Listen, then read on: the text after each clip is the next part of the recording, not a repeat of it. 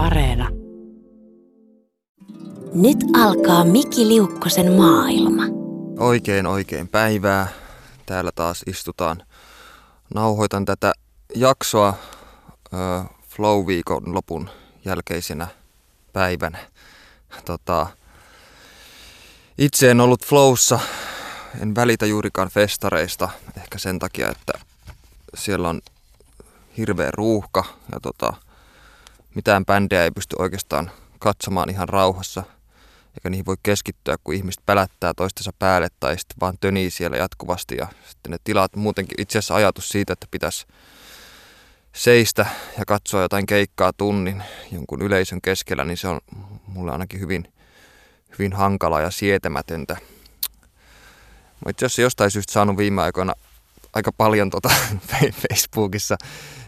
ö, yksityisviestejä ihmisiltä, jossa ihmiset on kysellyt multa, mä en tiedä mistä tämä johtuu, mutta multa on kyselty paljon, että, että mulla on sanottu aika monesti, että sulla on varmaan Aspergerin syndrooma. en tiedä mistä tämä oikein johtuu, mutta jostain nyt on tullut tämmöinen Asperger-hysteria mua kohtaan, että mä oon nyt kuullut tämä viime aikoina paljon ja mä en oikein tiedä, miten tähän pitäisi suhtautua, koska mä en itse asiassa ainakaan näe, näe paljon mitä Asperger-geenisiä taipumuksia, mutta ei voi tietää, voiko Asperger henkilö itse tietää olevansa Asperger tai tunteeko sitä nyt varsinaisesti silleen. No joo, mä joka tapauksessa en ollut flowssa, mutta pidin niin sanotusti yk- yksityiset flowt, eli toisin sanottuna olin yksin baarissa. heräsin, heräsin toissapäivänä ö, valtavaan syyllisyyden tunteeseen siitä, että tulipa taas hukattua yksi päivä ja rahaakin tuli taas käytettyä ja, ja se sai ajattelemaan, ajattelemaan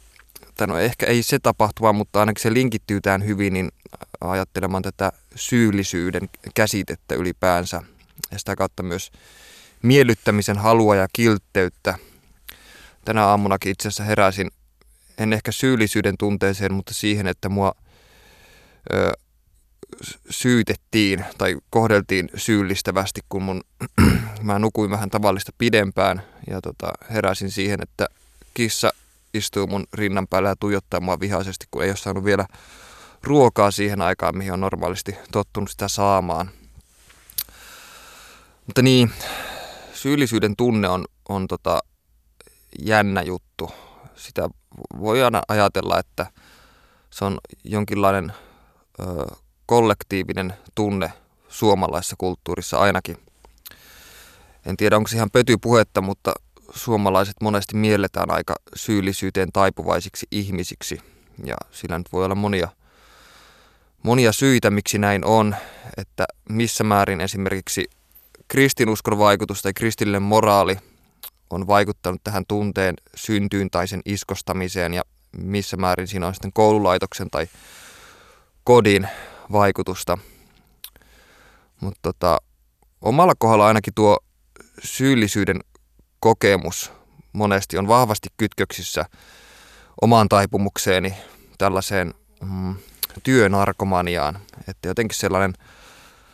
ajatus siitä, että jos on jättänyt tekemättä töitä tai ei ole suoraan sanottuna ajanut itseään ihan piippuun, niin sit siitä tuntee syyllisyyttä, että, että tota, on tullut taas laiskoteltua enkä ole tehnyt tarpeeksi töitä ja omalla kohdalla nimenomaan alleviivaan sanaa työnarkomania, koska se pitää todellakin viedä – viedä se työnteko aina siihen pisteeseen, että on aivan hermoromahduksen partaalla ja nukahtaa tietokoneen ääreen öisin, öisin kesken työnteon päänäppäimistölle. Ja tota, se on, siinä on joku taustalla joku sellainen varmaan no, työnarkomanian äh, neurologisia tai psykologisia taustatekijöitä nyt on vaikea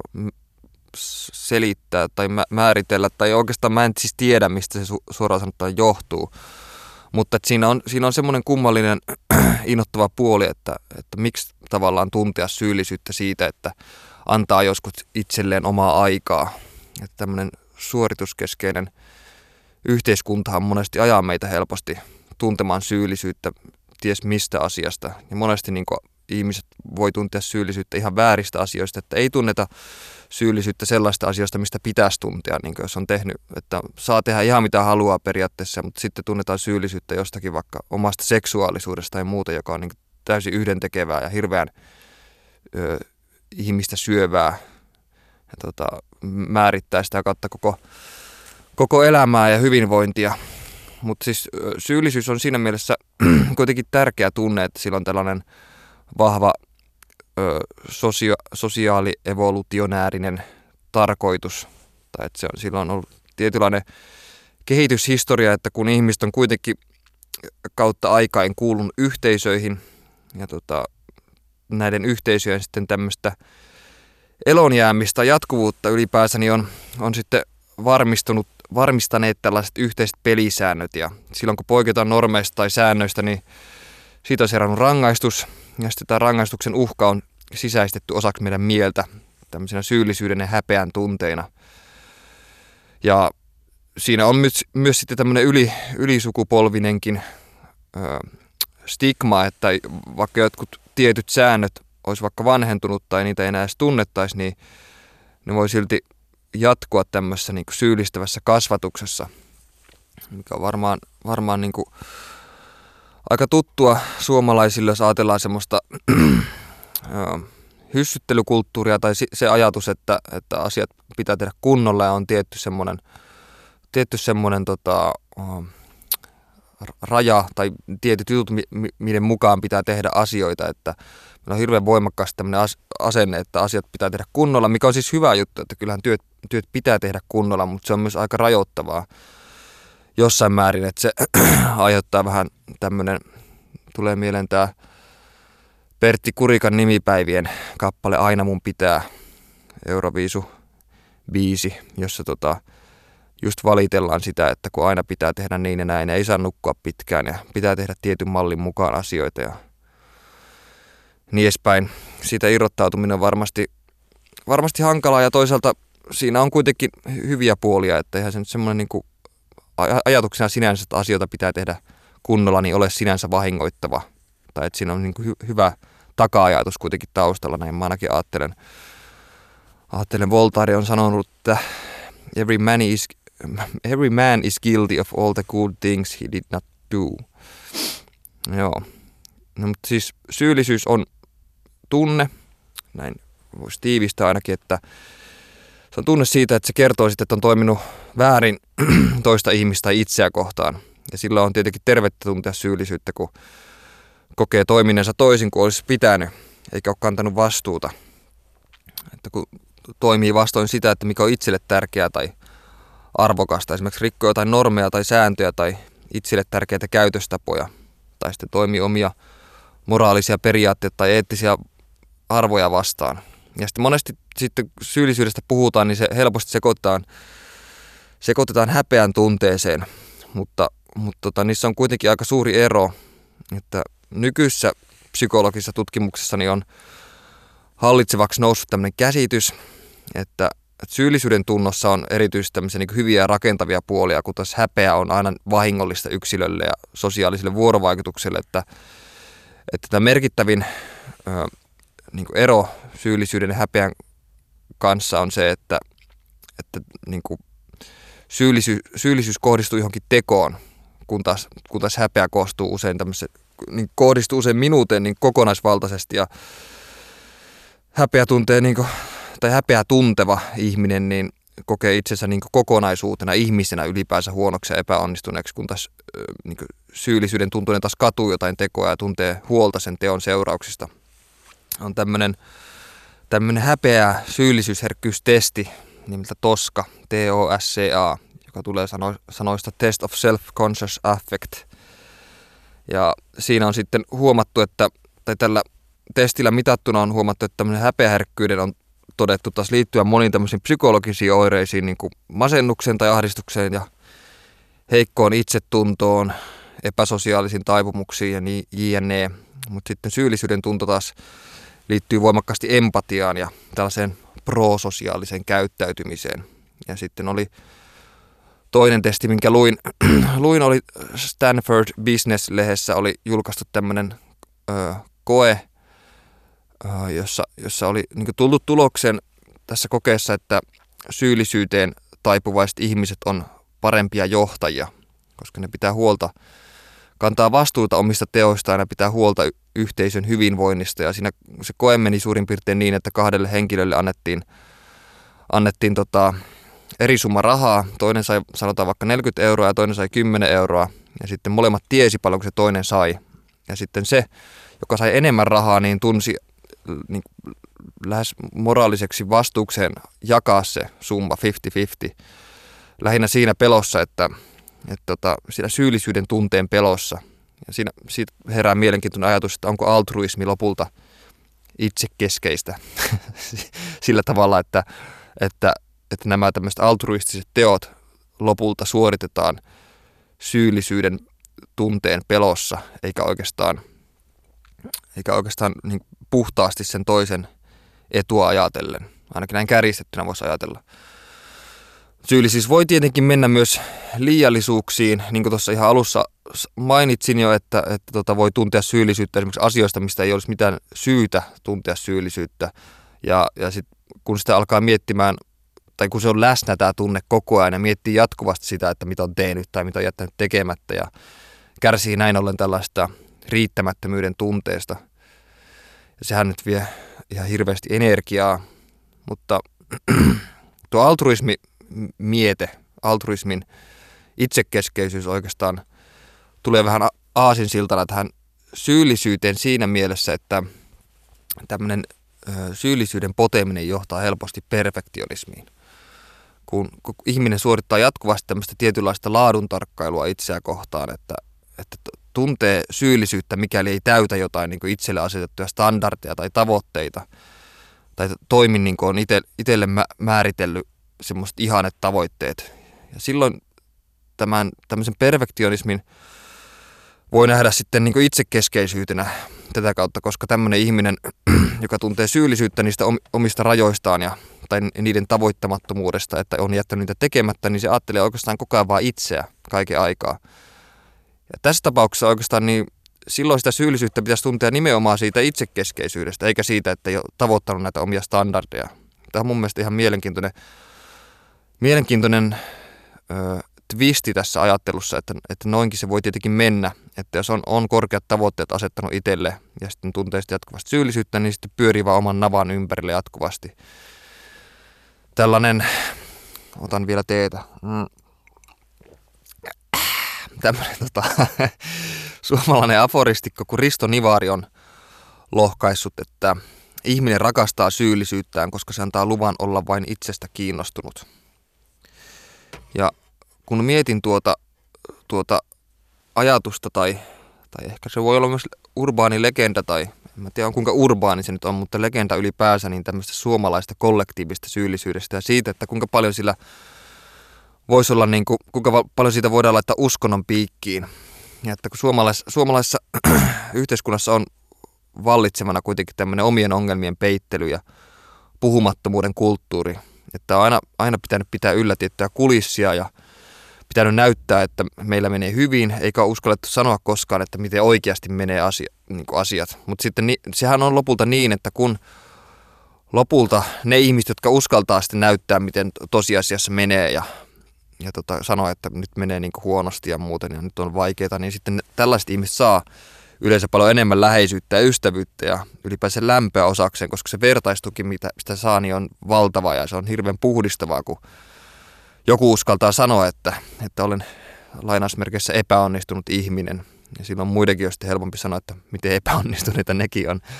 Ehkä tästä on vähän päässyt, tai ollaan päästy niin viime vuosina eroonkin, musta tuntuu,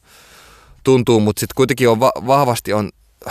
niin vallitsevana on tämmöinen kom- konformismi ajattelu, että käyttäydytään niin kuin jatkuvasti niin kuin oletetaan, että pitää käyttäytyä. Että, että on tämä niin kuin halu olla niin kuin muut, mikä on ihan ymmärrettävää, kun ollaan kuitenkin sosiaalisia olentoja, mutta sitten kuitenkin samaan aikaan on olemassa tämä hokema, että ole sellainen kuin olet, mikä on nyt mun mielestä merkki siitä, että vielä ei saa olla ihan sellainen kuin on, jos sitä pitää kertaa hokea koko ajan, että että kun tota, herkästihän tässä voi käydä sitten niin, että, että kun tämmöistä entisaikain pakollisesta muodollisuudesta aletaan lipua kohti tämmöistä epämuodollis, epämuodollisuutta, niin sitten rantautuu Suomeen tällainen hirveä individualismin paine, että ei saa olla kahta samanlaista ihmistä enää olemassa, ja, mutta sitten kuitenkin kaivataan samaan aikaan jotain samankaltaista, koska ollaan kuitenkin sosiaalisia olentoja, ja sosiaalisia ihmisiä arvostetaan myös enemmän kuin epäsosiaalisia, vaikka toisaalta epäsosiaaliset ihmiset on niitä, jotka, jotka saa asioita aikaiseksi, että monesti niin kuin, tota, ei, me, ei me turhaa aikaa, aikaa mihinkään tota, välättämiseen. Ja, niinhän se on monesti, että ulospäin tyynet ihmiset tai, tai pidättyväiset ihmiset on monesti niitä, joilla on, joilla on tota, äänekkäin mieli. Että sitten semmoinen ylikiltteys tai, tai huolehtivaisuus tai semmoinen pidättyväisyys on monesti merkki siitä, että sisällä on voimakkaita ristiriitoja, jota vaan sitten ei osaa tuoda ehkä julki tai jota käy jatkuvasti sisällään läpi ja niitä käsittelee ihan eri tavalla syvällisesti kuin ne, jotka käyttää energiaa johonkin ihan muuhun, muuhun asiaan, niin kuin sosiaalisoitumiseen tai mu- muuten tällaiseen. Ja tota, tuosta oikeastaan tuosta individualismin pakosta tai siitä, että siitä tulee joku meritti, niin tulee mieleen tämmöinen Zenonin paradoksi, joka käsitteli samanlaisuutta ja erilaisuutta. Se meni jotenkin niin, että että jos on olemassa monia asioita, niiden täytyy olla sekä samanlaisia että erilaisia keskenään, mikä on ristiriitaista. Tämä on Miki Liukkosen maailma. Tuosta kristiuskon vaikutuksesta tällaiseen syyllisyyden tunteeseen, niin sillä on varmasti ollut merkittävä rooli, vaikka ei nyt, niin kuin en itse, itse kyllä ole tota, tota mitenkään uskossa, mutta kuitenkin niin kuin usko, uskonnollisuuteen taipuvaisena ihmisenä voisin pitää itseä siinä mielessä ainakin, että, että mä kävin, kävin semmoisen ala-asteen, missä noin, sanotaan nyt 70 prosenttia opettajista oli ö, voimakkaasti uskovaisia ja iso osa koulun oppilaistakin oli näiden opettajien lapsia sitten. Ja muistan ala-asteesta lähinnä sen, että siellä rukoiltiin joka helkutin välissä ja tota, kirkossa rampattiin paljon. Ja jonkinlaisen onnistuneen vaivihkaisen subliminaalisen paineen tai viestinnän kautta muhun iskosta semmoista tiettyä, tietty ajatus synnistä. tai se, että, että tota, äh, niin alkoi jotenkin näkemään jotkut asiat, asiat niin vahvasti tämmöisen niin synnin käsityksen kautta. Ja sitten, että ne on oikeastaan määrittänyt myös sitä, että millä tavalla nykyään tekee valintoja tai millä tavalla suhtautuu omiin valintoihin tai suhtautuu tiettyihin asioihin, että se on sille mielenkiintoista, että meidän koti ei nyt ei ollut koskaan yhtään uskonnollinen oikeastaan, että niin ateisteja lähinnä ollut meidän kodissa kaikki, mutta silti mä oon kokenut, kokenut voimakkaita tunnontuskia, tunnontuskia, kun on ajatellut, että mä oon tehnyt jotakin väärin ja tuo ajatus siitä, että on tehnyt väärin jotain, niin sitten se voimakkaasti niin pohjautuu tai heijastelee tuohon ala-asteaikoihin aikoihin, että ö, sanotaan nyt ensimmäisenä tulee mieleen varmaan niin kuin seksi tai seksuaalisuus. Ne on ollut semmoisia, mihin mulla oli aina, aina hyvin semmoinen hankala suhde. Että kun mä muistan joskus ala-asteella urheilukentän laidalla oli semmoinen metsä ja jotkut meidän luokkalaiset pojat löysi sieltä jonkin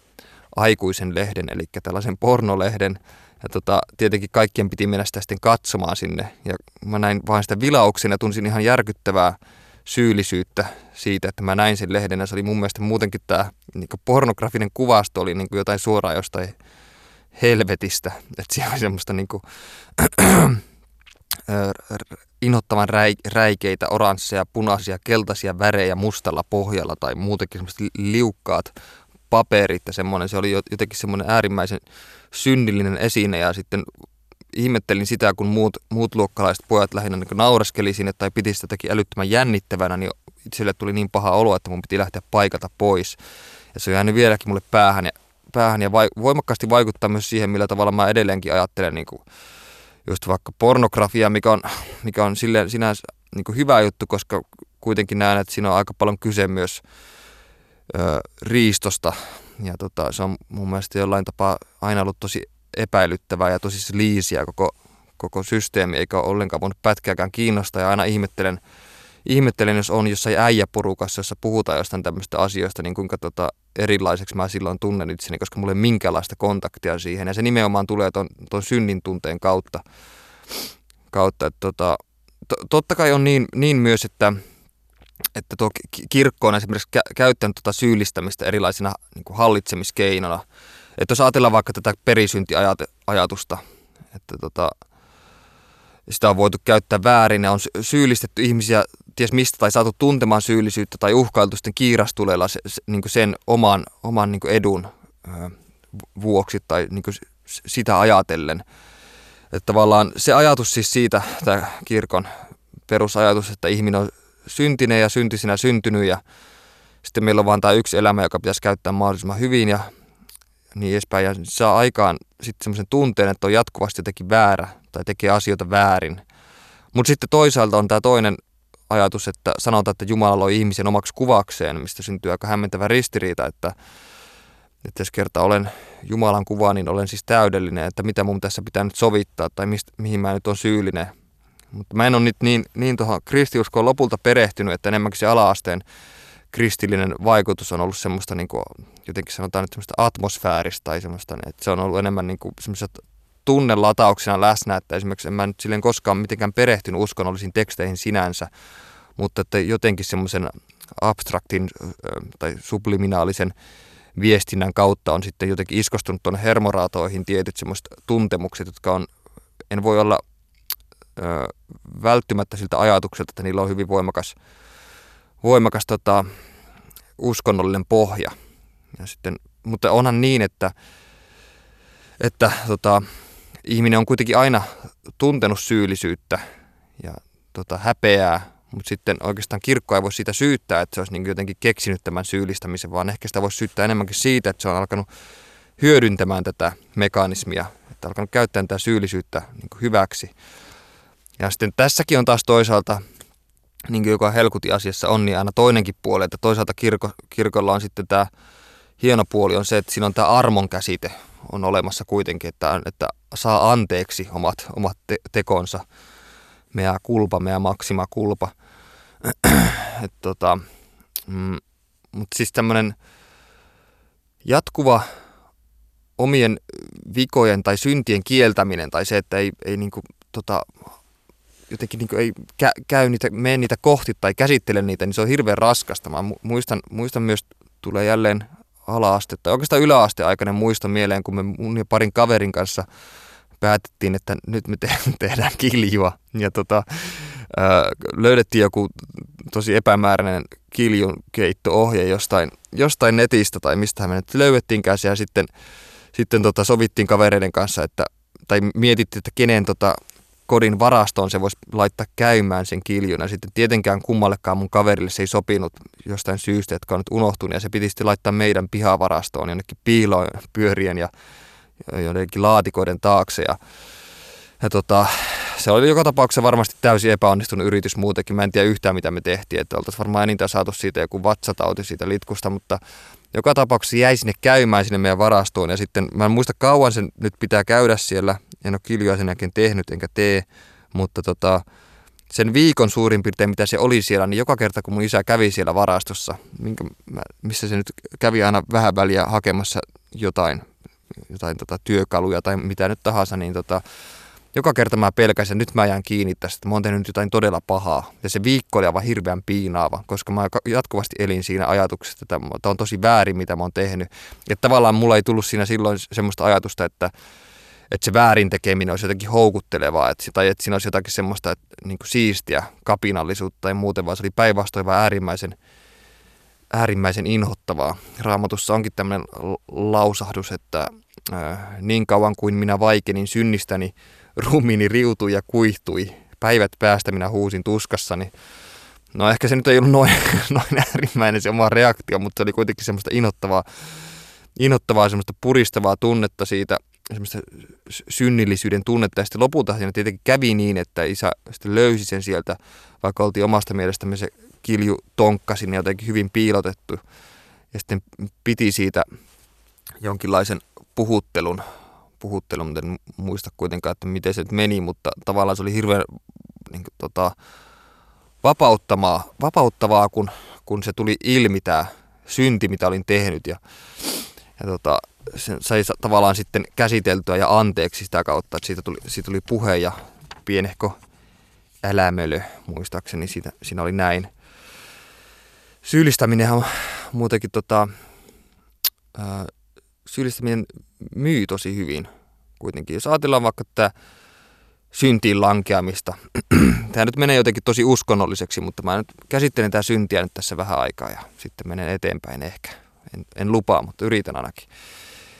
Niin syntiin lankeaminenhan edellyttää siis synnin tunnistamista. Ja sen takia tuo synti houkuttelee, että jos ajatellaan vaikka, että, että joku suklaan syöminen voidaan nähdä syntisinä tai mässäily ylipäänsä, niin sitten, sitten kun ihminen altistuu tällaiselle mässäilylle, niin sitten sitä seuraa tämmöinen syyllinen olo, joka on luultavasti istutettu niin, niin kuin kristillisen moraalin tai sitten myös median luoman kuvan kautta, että siis kapitalistinen järjestelmähän rakentuu aika vahvasti synnin teemalle, jossa on tämmöinen kiellon ja halun ristiriita, jotka vetää toisia puoleensa, että kun jotakin kielletään, niin sitten tehdään haluttavaa. Että tulee mieleen, mieleen oli kun Magnum jäätelöyhtiöllä oli tämmöinen mainos, jossa oli tota seitsemän eri jäätelömakua, jotka oli kaikki nimetty jonkin kuoleman synnin mukaan. Ja se yhdistyt, yhdistettiin sitten semmoiseen niin jotenkin, että ruoka, jos ajatellaan vaikka tämä, tämä perisynti tai tämä, että Eeva söi siitä tiedon puusta silloin, silloin aikoinaan, niin sitten ruoka on ollut aina isossa osassa, osassa tämä syn, synnin ajatusta ja sitten kun se yhdistää vielä tuommoisen suklaaseen, mikä tolleen kämäisesti sitten on arkipäiväistetty, tai se on niin kuin synnin arkipäiväistämistä, että joku suklaa on niin kuin syntinen ja sitten se on jotenkin ruoka on uusi seksi tai tuommoinen ajattelu ylipäänsä, niin se on, se käytti tota, raamatullista kuvastoa ja viestiä aika hyvin niin kuin, hyväkseen, mutta sitten silloin kun tuon näki tuon mainoksen, mainoksen tai silloin 13-14, niin ei sitä silloin ymmärtänyt to, tota kautta, mutta sitten nyt sitä osaa ajatella, kun se tuli mieleen tuossa, niin osaa ajatella, ajatella vähän niin kuin, syvällisemmin, että siinä on ihan mielenkiintoisesti käytetty hyväksi tota, tota synnin käsitettä ja sen houkuttelevuutta. Mutta siis niin syyllistämisen my- myyvyydestä siis kapitalistisessa yhteiskunnassa tai muuten, niin siinähän sehän on tosi myyvää siinä mielessä, että jos, jos ajatellaan vaikka lehtien etusivulta huutavia otsikoita, jotka on lähes aina jotain, että näin lahdut nopeasti, kymmenen vinkkiä vi- viikossa kymmenen kiloa pois ja älä syö sokeria ja sokerivaarat tai älä juo ja liiku enemmän, älä laiskottele, niin – sitten se on tota, se saa ihmiset jatkuvasti tuntemaan, tuntemaan syyllisyyttä ja, ja tota, tavoittelemaan sitä parempaa versiota itsestään, että, että, että tavallaan koko ajan semmoinen niin syyllinen olo, että mä törmäsin semmoisen tutkimuksen, että oliko se nyt 50 prosenttia, siis puolet suomalaista tuntee syyllisyyttä siitä, että ne ei liiku tarpeeksi. Ja sitten rakennetaan tämmöistä niin pakkomielettä niin tehdä just asioita semmoisen tietyn mistä tämä nyt on tämä niin tavallaan käsite siitä, että millä tavalla pitää toimia tai mikä on niin ihanne tai ideaali, niin mistä, mistä se nyt on sitten tullutkaan, että onko sillä sitten niin koulu, koululaitoksen kanssa tai perheen kasvatuksen kanssa tekemistä vai, vai sitten onko, se, onko siinäkin taustalla tämä kristillinen moraali, mikä, mikä vaikuttaa vaikka joka uskossa, niin vaikuttaa varmasti vieläkin edelleen moni, monille ihmisille. Ja totta kai kristiuskossa on myös silleen hyvä, että on tietenkin hyvä syyllistä jostakin asioista, että saa jotain niin rotia asioille ja sitten, että on, on syitä, mistä, mistä pitääkin sitten tuntea syyllisyyttä, mutta toisaalta sitten kirkko ei koskaan tehnyt mitään kauhean selkeää jaottelua sen suhteen, että mikä on niin hyvä syy tuntea syyllisyyttä ja mikä ei. Sitten toisaalta sitten näissä lehdissä niin tämmöinen –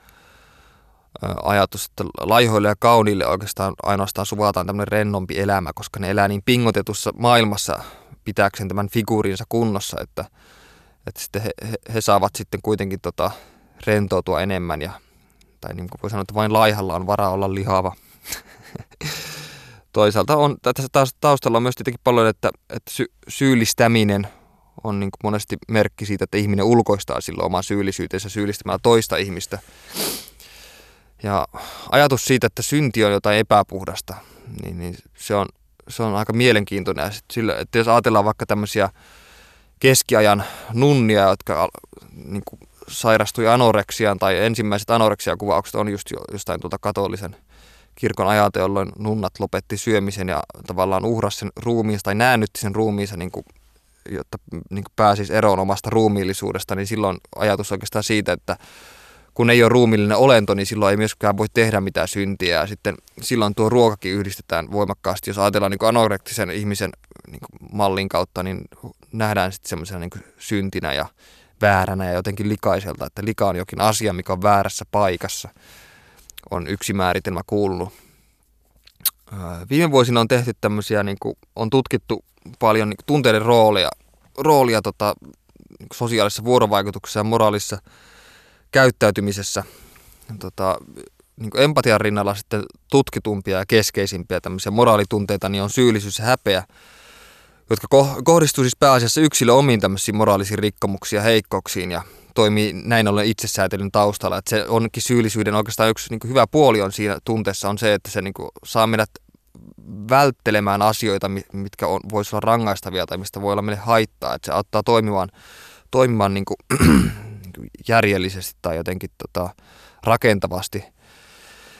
Että antropologian piirissä on siis puhuttu, on puhuttu jopa tämmöistä syyllisyyskulttuureista ja häpeäkulttuureista. Ja tämmöisellä erottelulla on sitten viitattu siihen, että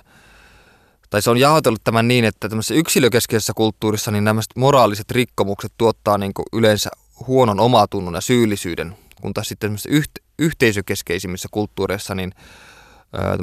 rikkomus on taas aiheuttanut häpeän tunteen, että se on silloin niin kuin tavallaan siinä pelätään sitä oman,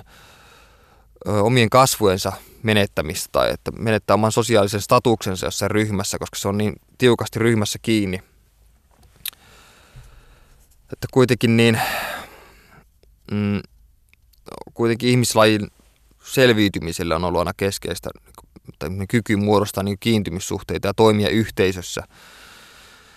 Ja sitten koska on, on niin tota tärkeää kuulua joukkoon ylipäänsä tulla hyväksytyksi, niin sitten on, on kehittynyt tämmöinen ikävä kyky meillä niin arvioida meidän niin omaa itseämme muiden silmien kautta tai, tai tämmöistä, niin kuin, että me tarkkaillaan muiden ihmisten hienovaraisia niin sosiaalisia viestejä ja sitten silloin niin tavallaan häpeä tunne niin viestii monesti niin tästä uhasta tulla hy, hy, niin hylätyksi tästä yhteisöstä tai sitten syyllisyyden tunne tai epävarmuuden tunne. Ja sitten tota, meillä on tämmöinen hirveä paine myös, tai paljon ihmiset pohtii sitä, että tehdäänkö me jotain oikein tai tehdäänkö me väärin. Että on hirveän vaikea olla – hyvä ihminen, koska koskaan ei periaatteessa täytä sitä omaa potentiaaliaan, sata, potentiaaliaan niin sataprosenttisesti, että mikä se on sitten se sata prosenttia, niin se on hankala sanoa. Tästä niin kuin oikeastaan tulee, tulee mieleen taas tuo konformismin ajattelu ja sitten sitä kautta niin kuin aasinsiltana voi nähdä, niin kuin tuon konformismi voi nähdä syyllisyyden tunteeseen liitoksessa olevaksi ja, sitten, ja siitä taas seuraa sitten miellyttämisen halua, että kun kun puhuin tuossa siitä altruismista ja siitä, että se lopulta voi kääntyä myös itseään vastaan, niin tässä myös on vähän sitten semmoinen, että, että miellyttämisen halu on monesti sitä, että, että se on pelkoa siitä, että tuntee syyllisyyttä, jos sanoo jollekin, että ei, että kieltäytyy vain jostain. Ja sitten tämmöinen niin miellyttämisen halu on, on tota, tietenkin aika vaarallinen siinä, varsinkin silloin, että kun, kun tota, jätetään oma hyvinvointi ihan täysin, täysin niin kuin huomiota, että kaikki energia menee siihen, että pyrkii täyttämään jonkun niin ihmisten odotuksia sitä, että ne tulisi jotenkin hyväksytyksi tietyssä joukossa ja sitten ää, ei tavallaan uskalleta olla sellaisia kuin on, tai että ei uskalla, pelätään, pelätään voimakkaita reaktioita tai sitten on se pelko, että, että itseä pidetään jotenkin äärimmäisenä ihmisinä tai jotenkin, että sun tunteita pidetään jotenkin typerinä tai liioiteltuna tai muuten, että sitten sitten tämmöinen ihminen, joka, joka ajautuu tämmöisen miellyttämisen halun noidan kehään, niin sitten siinä monesti käy sitten silleen, että, että sitä alistuu helposti muiden ihmisten manipulaatiolle, että kun muut ihmiset huomaa tämmöisessä ihmisessä, että, että kuinka innokkaita ne on nyt miellyttämään noita muita ihmisiä, niin silloin niitä on helppo käyttää hyväksi ja että tota, silloin tämmöiset ihmiset käyttää noita miellyttäjiä hyväksi, niin ne tietää, että ne voi saada siltä, mitä ne haluaa ja koska tämmöinen miellyttäjä tuntee taas vastuullisuutta siitä, että että tota, niiden oma onnellisuus on tavallaan riippuvainen siitä, että muut hyväksyy ne täysin. To, toisin sanottuna siis miellyttämisen halu voisi vois nähdä juontuva siitä, että ei täyttänyt jotakin niin kuviteltuja odotuksia toisen osapuolen osalta, että mikä taas johtaa sitten syyllisyyteen tai syyllisyyden tunteen pelko taas ajaa tähän miellyttämisen haluun ja sitten tämmöinen ikuinen noidankehä taas tai limpo on saavutettu. Tämä on Miki Liukkosen maailma tämmöinen tota, voidaan nähdä, että tämmöinen, tämmöinen tota, miellyttämisen halu tai ylikiltti ihminen, tämmöinen kiltin pojan tai kiltin tytön syndrooma, niin juontaa lapsuuteen, että kun jos ajatellaan, että varsinkin ennen vanhaan niin tota, oli, oli voimakas tämmöinen puhumattomuuden kulttuuri, joka on sitten tavallaan mm, joka on sitten niin mennyt tämmöiseksi ylisukupolviseksi mitään kyseenala- ky- kyseenalaistamattomaksi niin kuin auktoriteettiasemaksi suhteessa omiin lapsiin, että, että sodan jälkeinen niin jälleenrakennus on tai sodan jälkeisenä niin jäl, jälleenrakennuksen aikaan on sitten vaikuttanut kirjaimellisesti tämmöinen niin Herran pelkoon viisainen alkuajattelu, mikä on aika, aika inhottava ajattelutapa, että sillä on sitten niin pyritty luomaan pohja tai sitten sillä on saatu luotua sellainen pohja, joka on sitten vaikuttanut tämmöistä suurten ikäluokkien kiltteyteen, josta sitten niin monet kärsii sen jälkeen. Toisaalta sitten tuo Herran pelkoon viisainen alkuajattelu voi myös nähdä tota, myös positiivisessa valossa sillä tapauksessa, tai siinä mielessä, että, että jos, tota, jos ei siis tee omia tekoja niin oman tuntonsa, eli oman, oman tämmöisen sisäisen jumalansa tai omien käsitysten keskellä itsestä, niin silloin, tai niitä peläten, niin sitten silloin taas toinen vaihtoehto on se, että tekee kaikki tekonsa niin naapureita peläten tai, tai ihmisten tuomion pelossa. Joten silloin tämä Herran pelko on viisauden alku, niin silloin, voi olla, silloin on taas ihan täysin samantekevää, mitä naapurit ajatteli, jos tietää, että tekee niin oman, oman tuntonsa ja oman herransa edessä oikein. Tämä herra nyt voi olla ihan vaan se oma tota, käsitys omasta itsestä tai omien arvojen noudattaminen. Että se nyt ei tarvitse olla missään määrin mitään uskonnollista tietenkään. No, joka tapauksessa tämmöisessä niin vähättelymentaliteetin, kyllästä, vähättelymentaliteetin kyllästämässä tunnekyössä kodissa, niin sitten tällainen lapsi, joka sitten myöhemmin ajautuu tähän tämmöiseksi miellyttäjäksi ja ylikiltiksi, niin se monesti niin johtuu sitten siitä, että se tota, jää omiin, omien ajatustensa ja tarpeittensa kanssa huomiotta monesti, ja siitä voi olla sitten seurauksena tämmöinen itsensä vähämerkitykselliseksi ko- ö, niin tunne vähämerkityksellisyydestä, ja sitten se taas aiheuttaa sitä, että hakee jatkuvasti muulta hyväksyntää sen miellyttämisen kautta. Ja tota, silloin aletaan sitten taas välttelemään semmoisia omien, omien aitojen tuntemusten, tuntemusten niin kuin näyttämistä tai muuten. Mulla on ehkä itsellä vähän jonkin verran taipumusta miellyttämiseen siinä mielessä, että mä huomaan tuon tuosta olevan jatkuvasti semmoisessa tilanteessa, että mä oon en osaa, en osaa sanoa ei, että mä osallistun joka helkutin tota esiintymiseen, mitä, on, mitä mulle tarjotaan, että mä huomaan yhtäkkiä sitten hampaitani, hampaitani raivosta narskutellen seisovani jossain iiläisessä kirjastossa kahden ihmisen edessä ja mua yhtään huvittaisi olla siellä tai ylipäänsä otan paljon itselleni esiintymisiä, mitkä ei oikeasti mua kiinnosta, mutta sitten se hankaluus sanoa vaan ei, niin on, on jotenkin niin kuin, tota, mulla hyvin voimakas ja se, sillä on ollut tietenkin paljon negatiivisia seurauksia, niin kuin, niin kuin uupumusta tai sitten ylipäänsä turhautumista siitä, että ei halua olla jossain ja se näkyy niin, että se välittyy myös tietenkin siihen esiintymiseen, että okei, tuo ei selvästikään halua olla tuolla, että se vaan nyt huokailee tuolla mikrofonin ääressä ja vilkuilee kelloa tai, tai muuten, muuten on tota, ei ole niin, niinkään läsnä. Muutenkin tota, vaikea tuo ajatus siitä, että, tai siis oikeastaan se, että jos, jos ihminen on jäänyt niin koukkuun tähän miellyttämisen tarpeeseen, mikä nyt on tästä syyllisyydestä johtuvaa, helposti tästä syyllisyyden pelosta johtuvaa, niin, niin, niin tota, silloin voisi tietenkin olla, tai siis parempi vaihtoehto olisi se, että, että silloin, kun tekee niin, että kun itse haluaa tai, tai tota, niin kuin, tavallaan ei, ei niin kuin, tota, tee omia, om, omaa tahtoaan vastaan, niin sit silloin oikeastaan päinvastoin käy niin, että on, on tota, niin pystyy vaikuttamaan muihin ihmisiin paremmin, että koska ei polta itseään loppuun muita palvellessa, että kun muut käyttää sua koko hyväksi ja muu. Että epäitsikäs, siis ei, epäitsikäs ihminen ei siis tarkoita sitä, että, että ei huomioi itseä, vaan se tarkoittaa niin tämmöisen niin ekon tarve, että kun ihmisen on kuitenkin ekon tarve tulla nähdyksi tärkeänä tai hyödyllisenä, niin se ohitetaan ihan täysin. Että ei, ei ole sitä tarvetta näyttää mulle mitään. Ja sitten kun ei näe toisten miellyttämistä omana velvollisuutena tai että se olisi jotenkin heidän vastuullaan, niin silloin ei pol- tule poltetuksi itseään loppuun ja silloin pystyy taas paremmin palvelemaan muita, muita ihmisiä. Mutta sitten se raja siinä, että mitä on, mikä on oma itse, on ollut mulle aina niin kuin suuri, suuri ongelma. Edelleenkin kärsi jostain murrosikäisestä identiteettikriisistä näköjään, mutta tehnyt suuren vaikutuksen Wittgensteinin filosofi Wittgensteinin ajatus, että vaikeinta ihmisellä on olla totuudelle omalle itselleen tai, tai vaikeinta olla valehtelematta itselleen, kummin se nyt ottaa, mutta mä en muista tarkalleen, miten se meni, mutta joka tapauksessa lopputulema on sama, että tavallaan se ongelma on mun mielestä siitä, että milloin tietää, että milloin on todella rehellinen itselleen. Että, tämä on mulla on niin pyörinyt paljon päässä, että, että jotkut päätökset voi tulla ihmisille tiedostamatta, niin kuin, että, että ne on tavallaan tullut alitajuisesti jonkun ympäristön paineen luomana. Monilla ihmisillä esimerkiksi ei ole, ei ole välttämättä tarkoituksena miellyttää toisia, vaan ne saa esimerkiksi vaan helpommin vaikutteita muista, että kaikki uudet konseptit ja ideat ja trendit ja muut niin vaikuttaa näistä siisteiltä,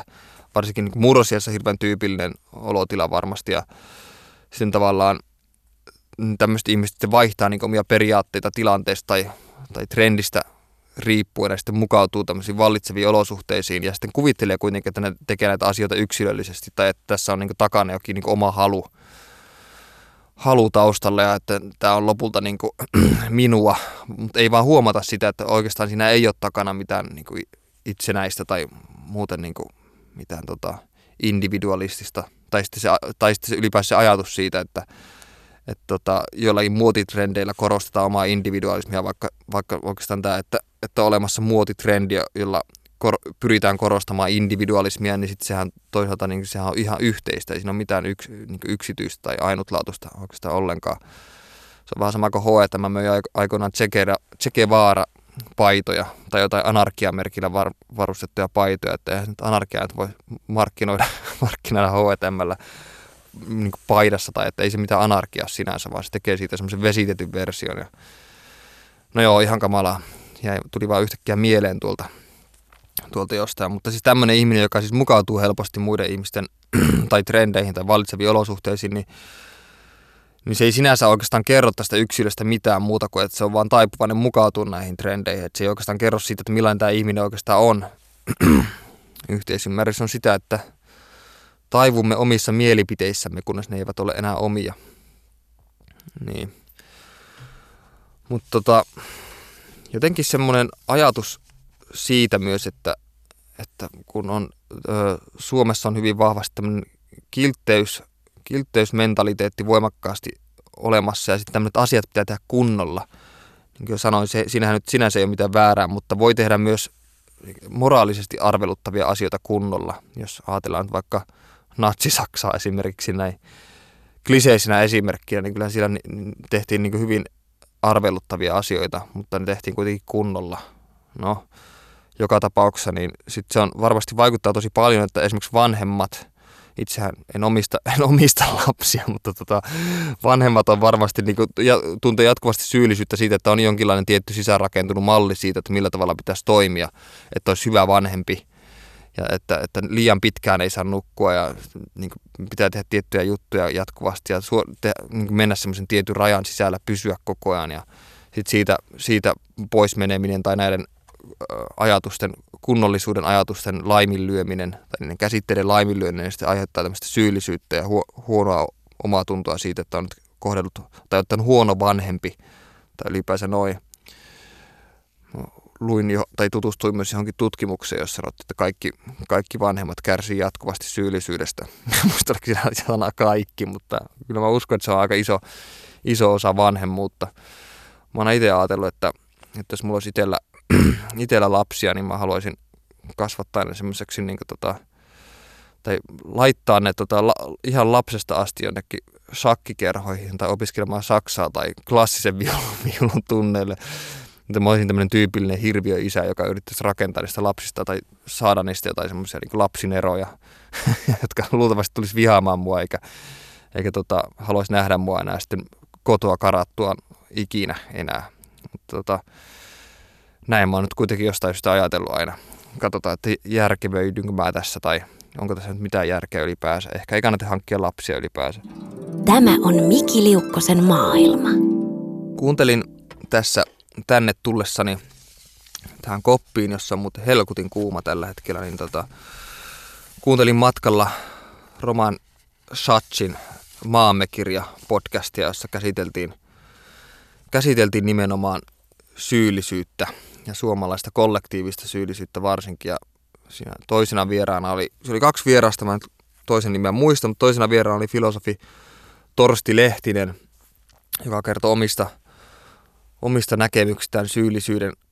ö, kohdalla ja tota, heitti tämmöisen ajatuksen, että, että on, on niin kaksi tapaa olla väärätietoisuuden vallassa. Toinen on semmoinen, että,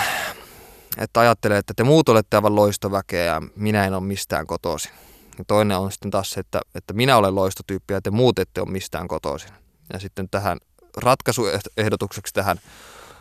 ajattelumalliin annettiin, että, että jonain valaistumisen hetkenä niin ihminen huomaa sitten, että te olette aivan loistotyyppejä, niin olen minäkin. Ja sitten mennään, mennään yhdessä riemuissaan kohti valoisaa tulevaisuutta, mutta että Torsti sitten lyttäsi tämän ajatusmallin ihan täysin, sanoi, että se on ihan pöty puhetta. Että ainoa, ainoa tosiratkaisu on tähän hommaan huomata, että minä en ole mistään kotoisin, mutta ette ole muuten tekään. Ja, ja sitten yritetään, yritetään antaa tämä toisillemme anteeksi, että ollaan, ollaan niin sanotusti armeliaita toistemme vajavaisuutta kohtaan. Millä mitalla te mittaatte, sillä teidät mitataan. Eli tämmöinen kollektiivinen suomalainen syyllisyys voitaisiin nähdä, nähdä hoidettavaksi siten, että lasketaan rimaa yksinkertaisesti niin nollalle saakka, että kaikki meistä on loistavia silloin. Tuli tuosta alun, alun tota, uh, yksityisestä Flowfestarista mieleen myös se, että Simo Frangeen on sanonut, sanonut että, että suomalaiset juo niin paljon, ei sen takia, että ne haluaisi tulla humalaa, vaan sen takia, että ne voisi kärsiä kunnon kankkusesta seuraavana päivänä. Ja sitten tavallaan se, että se voisi nähdä jotenkin puhdistavana tai että ollaan yhdessä syyllisiä. Syyllisyys yhdistää meitä silloin. En tiedä, mitä itse tuosta nyt ajattelen, että onko se nyt niin, niinkään, mutta onhan tuossa varmaan jokin vinha perä, että siinä on jotain kollektiivista, kollektiivista katumusta olemassa, joka sitten voi tuntua puhdistavalta eikä tarvitse niin yksin, yksin poteasta tai sitten tulee jotenkin ulkoistettua sillä, sillä tavalla, että sitä ei niin käy vaan sisällä yksinään läpi ja sitten voivottele siinä, että kuinka, kuinka tuota, hankala on elämä. Mutta niin. Poden itse paljon syyllisyyttä tälläkin hetkellä siitä, että mun nämä tota, laput on hyvin sekaavia, eikä tässä ole tässä mun käsikirjoituksen tapaisessa ole mitään koherenssia. En ole siis tehnyt töitäni kunnolla, tai no olen mä tehnyt ihan kunnolla, mutta mutta tästä miellyttämisen halusta nyt mä nyt loikkaan yhtäkkiä taas tänne takaisin tähän, tähän ajatukseen, niin siinä on ehkä mun mielestä paras, kyllä taivun, tai siis on, on taipumusta itsellänikin siihen, joo välillä, mutta yleensä mulla on oikeastaan aika sama, että mitä muuta ajattelee. Ihan täysin sama. Mutta, mutta tota, siinä voi semmoiset ihmiset, joilla on siihen, siihen taipumusta, jotka tuntee, että sen niin joutuu lytäytyksi tai tallotuksi tämän, tämän oman kiltteytensä takia, että ei, että ei oikeastaan elä omaa elämäänsä, vaan elää sen muiden varassa täysin, niin siihen voisi olla, olla ainakin yksi semmoinen, mm, en ole mikään kauhean hyvä terapeutti. Monesti kun multa pyydetään jotain niin terapeuttisia neuvoja johonkin asiaan tai mun näkemyksiä jostakin asiasta, niin mä sanon monesti suoraan vaan, että menkää terapian puhumaan tai muuten, että ei musta ole auttajaksi tai että mun näkemykset tai kokemukset näistä siitä ja tästä asiasta ei välttämättä ole mitään kauhean hyviä tai että ne voi olla sun kohdalla ihan erilaisia tai että ne ei toimi sulle ollenkaan. Mutta joka tapauksessa niin tämmöisille kilteille, ylikilteille ihmisille ja niin kroonisille miellyttäjille niin on, olisi ehkä semmoinen lausahduksen voisi sanoa, että, että ei kannata välittää siitä, että mitä, mitä muut ajattelee susta tai että millä tavalla, millä tavalla sun niin kuin, teot tulee vaikuttaa, että siis teitpä sä ihan mitä tahansa, niin tulee aina tuottamaan pettymyksiä jollekulle toiselle ihmiselle niin se on mun mielestä vapauttava ajatus, että jos kumartaa yhteen suuntaan, niin tulee pyllistettyä toiseen suuntaan väistämättä. Ja kun sen ymmärtää tai sen sisäistä jollakin tavalla, niin silloin pääsee varmasti eroon pahimmasta kiltteyskompleksista ja pystyy ehkä elämään täydempää, te- terveellisesti itsekeskeisempää elämää ja jättää ne muiden arvostelut tai arvostelemattomuudet täysin huomiotta. Kyllä, sillä kyllähän siis onhan se lopulta niin, että oikeasti loppujen lopuksi suurinta osa ihmistä ei oikeasti kiinnosta yhtään, mitä sä sanot tai mitä sä ajattelet, tai että ne kiinnittää sun paljon vähemmän huomiota kuin mitä sä luulet, että se kaikki on vaan omassa päässä. Ja sen, sen sisäistäminen itsellä oli ainakin niin kuin suuri oivallus aikoina, että loppujen lopuksi ihmiset ei oikeasti ollenkaan kiinnitä sun huomiota, että millä tavalla sä seisot liikennevalossa tai, tai, tai jos sä kävelet jossain, josta tuntuu, että kaikki tuijottaa, niin ne ei oikeasti sua tuijota, ne miettii varmasti jotain ihan muuta tai niin seuraavan lounaan hintaa tai että missä syödä lounasta tai että pitäisi viedä koira lääkäriin tai mitä tahansa muuta, ei niitä oikeasti loppujen lopuksi kiinnosta, mikä on niin kuin hieno ajatus ja toivottavasti päästään jotkut tunnon tuskista aina miellyttämisen pakosta ö, eroon. Mulla loppu tässä oikeastaan laput kesken, mistä pitäisi kaiketi tuntea syyllisyyttä, mutta sen sijaan sanonkin, että heippa. Tämä oli Mikki Liukkosen maailma.